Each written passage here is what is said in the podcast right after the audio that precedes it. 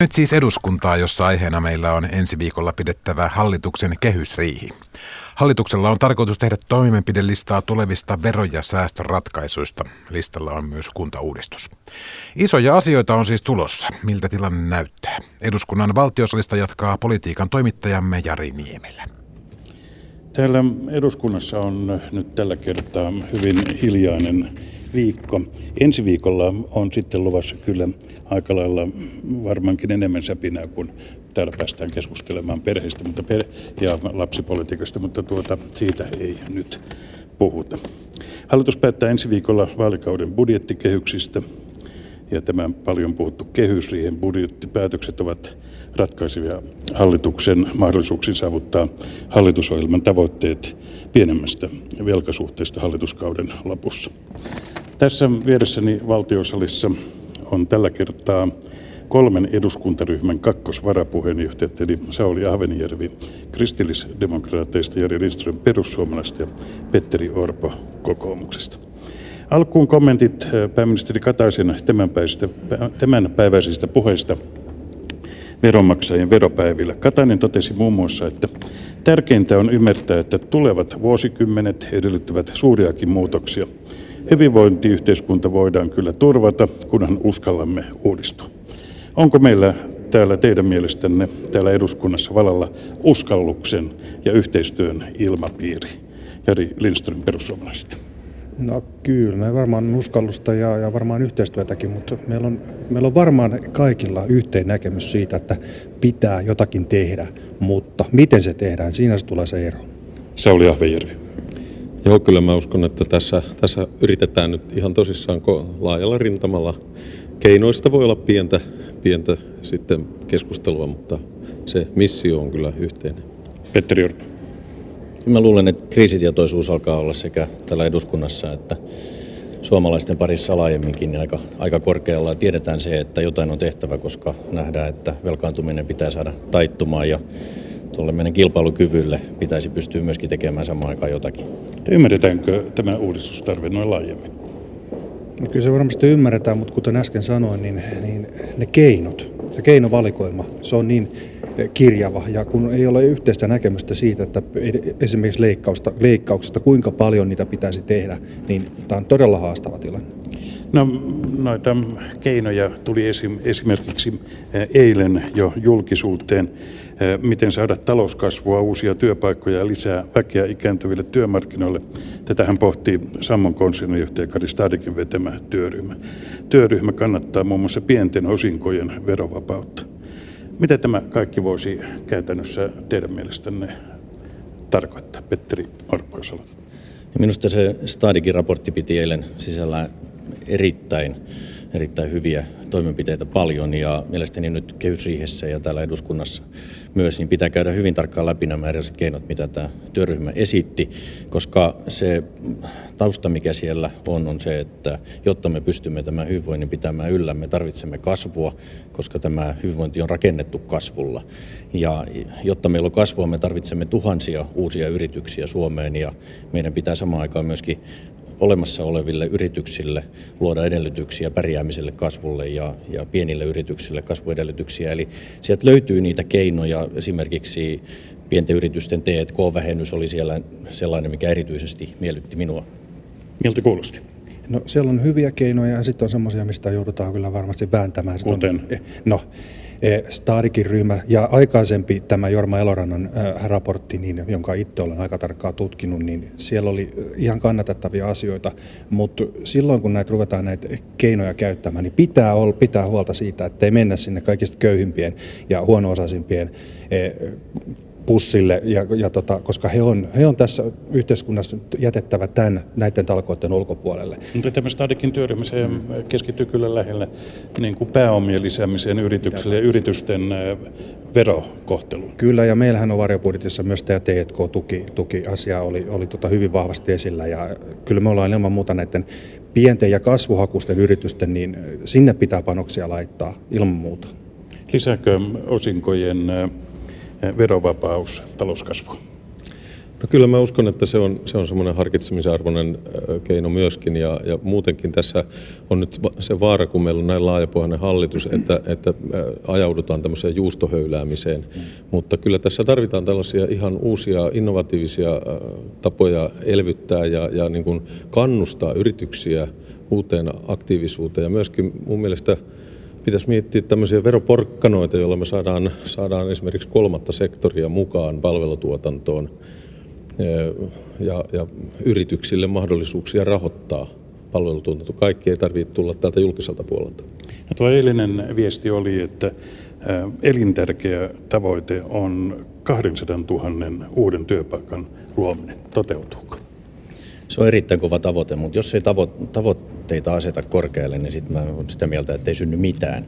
Eli meidän täytyy pistää rima korkealle, lähteä hakemaan voimakkaasti uusilla rohkeilla keinoilla kasvua ja, ja ottaa mallia vähän esimerkiksi 90-luvun alkupuolella lamaan keskellä. Silloin jouduttiin leikkaamaan miljardeja, miljardeja markkoja, mutta samaan aikaan uudistettiin rohkeasti yritysverotusta ja tehtiin muun muassa sellainen innovaatio ensimmäisenä maailmassa, että lähdettiin, lähdettiin tänne IT-puolen koulutukseen osaamiseen panostamaan ja se on poikinut meille ennennäkemättömän talouskasvun. Meidän pitäisi hakea nyt tällaisia uusia elementtejä ja minusta tämä Stadikin ryhmän raportissa ja niissä esityksissä on paljon eväitä tähän ja nostaisin vielä toisen, toisen erittäin tärkeän asian ja se on yritysten sukupolvenvaihdokset. Se oli Stadikin raportissa mukana. Ne on kymmeniä tuhansia pieniä yrityksiä, jotka on sukupolvenvaihdostilanteessa ja sen tukeminen on todella tärkeää, että me saadaan tämä, nämä olemassa olevat yritykset jatkamaan toimintaansa.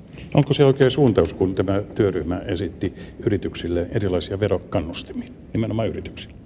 No totta kai se on, se on oikein moni keino, ei ole mitään taikatemppua, pitää olla moni keino käytettävissä. Tämä on yksi tietysti semmoinen hyvä keino, mutta tässä tarttuisin tähän näin tähän työpaikkojen tärkeyteen. Se on äärimmäisen hyvä ja hyvä tavoite se 200 000 työpaikkaa ja olemassa olevien työpaikkojen ylläpitäminen. Et meillä on nyt tämä meidän elinkeinopolitiikan perkaaminen, itse olen sitä niin kuin paljon puhunut ja koettanut sitä ajaa, että meillä on 90-luvun laman aikana jäädä, tota, rakennettu tämä elinkeinopolitiikka ja se ei välttämättä vastaa tämän ajan haasteisiin. Siinä olisi paljon perkaamista minun mielestäni.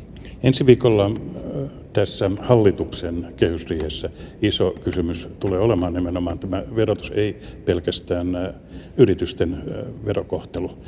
Tämä arvonlisävero on aikamoinen asia, josta takulla siellä tullaan keskustelemaan. Mutta kulutuksen verottaminen, vaikka se on iso kysymys, tämä alvi, mutta onko kulutuksen verottaminen jotain taivasta tulevaa ilmasta rahaa valtiolle, jota, verot, jota, jota sitten tuota verotetaan? Ihmisethän sen alvinkin omalla työllään palkallaan maksavat, Petteri Orpo. No näinhän se on siis. Mikään vero ei ole, ei ole hyvää veroa. Kaikki vero on jostakin pois ja jonkun kukkarosta pois ja niin on arvonlisäverokin, mutta se, että kun meidän täytyy pystyä keräämään miljardeilla euroilla, on se sitten yksi tai kaksi miljardia tai kolme miljardia enemmän verotuloja kuin nyt, niin meidän on pakko miettiä näitä suuria veroluokkia ja silloin me tullaan nimenomaan muun muassa arvonlisäveron pohdintaan ja se on vakavasti nostettava pöydälle. Mutta enemmän kuin näihin yksityiskohtiin niin menisin, niin on tärkeää nyt löytää oikeudenmukainen ratkaisu, joka, jonka koko hallitus pystyy hyväksymään, mutta jonka kansalaiset pystyy myöskin ymmärtämään, että, että kaikki, niin, niin rikkaimmat kun keskituloisetkin osa, joutuvat nyt osallistumaan tähän talkoiseen, että ainoastaan ne pienituloiset rikka, jättäisin pois. Rikkaille solidarisuusvero. Meillä on maailman kovimpia progressioita. Minusta se hyvin hoitaa tätä, tätä oikeudenmukaisuusnäkökulmaa, mutta kuten sanoin, niin kaikki asiat ovat pöydällä, kun hallitus lähtee hakemaan, kuromaan kiinni tätä meidän vajetta, koska velkaantuminen on nyt saatava pysähtymään.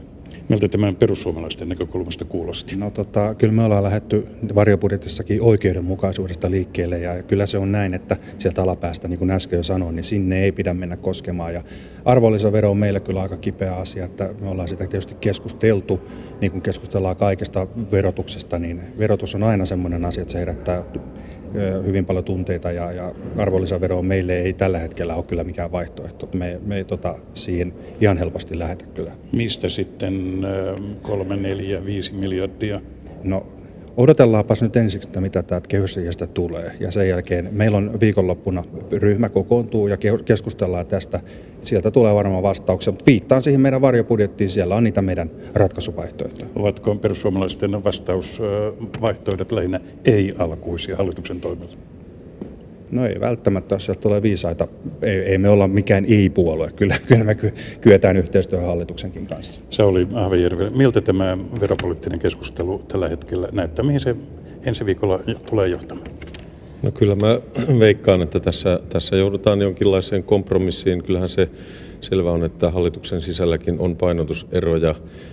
Että kyllä me katsotaan alvia ja katsotaan palkkaverotusta ja ja yksi, yksi semmoinen mielenkiintoinen teema on sitten esimerkiksi pääomatulovero. Se, sehän ei nykyään, sillä ei nykyään kuntaosuutta, että jos me kuntien valtionosuuksia tullaan korjaamaan, niin minusta kansalaisten niin kuin tämmöisen yleisen oikeustajun muka, mukainen ratkaisu olisi se, että myöskin pääomaverolle säädetään jonkinlainen kuntaosuus.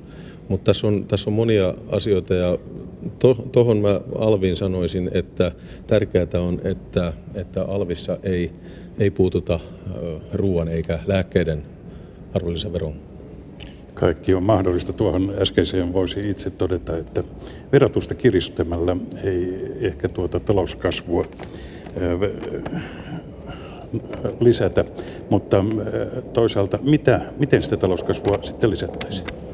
Niin meillähän on, tässä on hallituksen erittäin kova haaste, kun pitäisi samaan aikaan kiristää veroja, tehdä leikkauksia ja saada aikaa talouskasvua. Mm. Nyt kaikki on viime aikoina olen huomannut hallituspuolueistakin ottaneet kantaa voimakkaasti talouskasvun luomiseksi ja ne, siinä nyt nähdään toivoa siinä, että sillä pystytään tulevaisuuden velkaantumistarvetta vähentämään, niin silloin me tarvitaan niitä rohkeita ratkaisuja. Että samalla kun kun kiristetään toisaalta, niin pitäisi nähdä ne paikat, missä sitten voidaan luoda uutta kasvua. Ja ne on juuri esimerkiksi Stadikin raportin esittämien kaltaisia keinoja. Sieltä varmasti löytyisi T&K-vähennys, sukupolvaihdosten tukeminen, pienten yritysten tukeminen niin edelleen, joilla niitä uusia työpaikkoja luodaan, koska ilman uusia työpaikkoja, ilman työtä hyvinvointiyhteiskuntaa ei voida pitää yllä. Millä kasvua tehdään?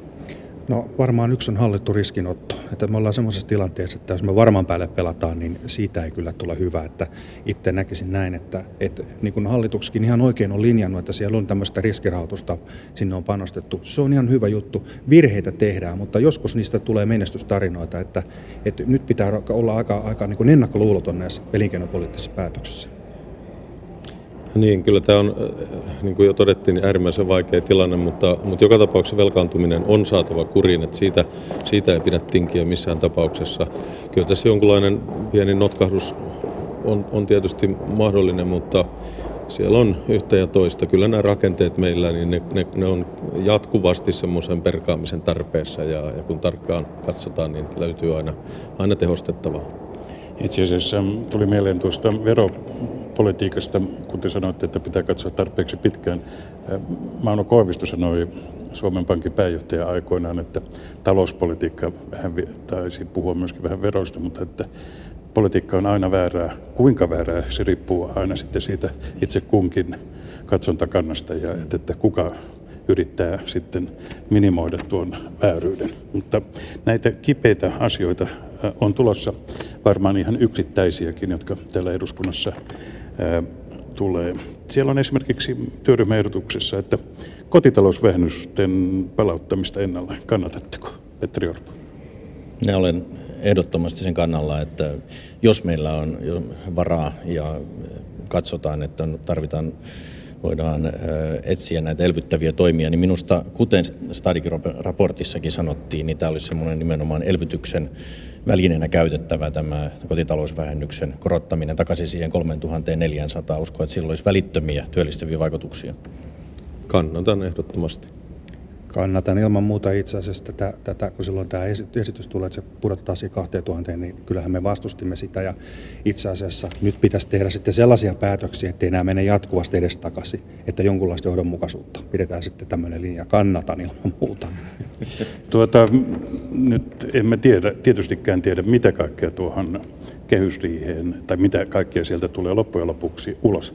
Mutta onko teidän mielessänne jotain sellaista seikkaa, joka, josta tulisi päättää, mutta tältä laajapohjoiselta Sixpack-hallitukselta jää vain haaveksi perussuomalaisten Jari Lindström. No tota, tietysti saattaa olla, että se liittyy jotenkin siihen, että kun siellä hallituksessa on kokoomus ja SDP, niin joku sellainen asia, joka on omalle kummalle näille isolle puolueille kipeä, niin saattaa olla hyvinkin haastavaa. Otetaan nyt vaikka SDPn puolelta, jos siellä on joku tämmöinen tota, työmatkavähennykset listalla, niin saattaa olla, että siinä on jonkunlainen haaste saada se asia läpi. Petteri Orpo, kokoomus.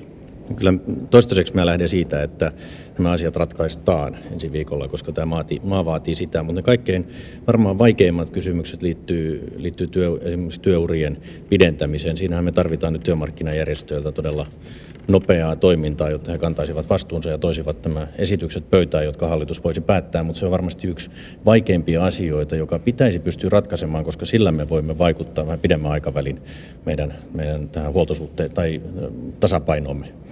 Se oli Ahvejärvi, kristillisdemokraatit.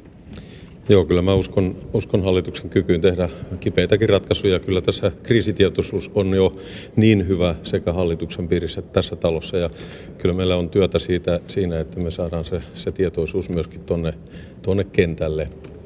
Mutta kyllä, kyllä täällä kykyä ja tahtoa varmasti löytyy. En epäile tietysti sitäkään, mutta Pääministeri Katainen on useaan otteeseen tässä todennut, että tällainen säästö, säästöt eivät toteudu millään juustohöyläämällä. Tarvitaan isoja rakenteellisia muutoksia.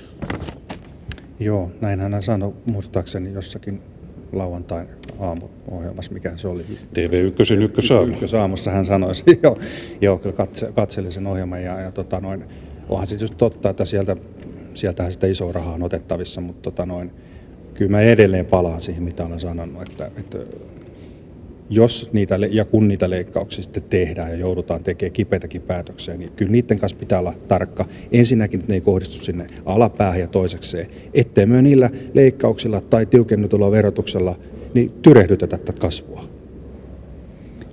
Ensinnäkin kannattaa katsoa se pääministerin haastattelu vaikka Areenasta. Se oli aivan erinomainen pääministeri puheenvuoro kokonaistilanteesta, mutta se ennen kaikkea minusta hän haki sitä, että tehdään näitä priorisointeja, koska jos mennään juustohöylällä, niin joku toiminto, mikä ei sinänsä maksa paljon, niin voi kärsiä lopullisen kuoliniskun, jos sieltä otetaan viimeiset rahat pois. Eli siksi tehtäisiin priorisointeja ja haettaisiin yhteiskunnan kannalta kaikkein tärkeimmät ja kasvuedellytykset myös.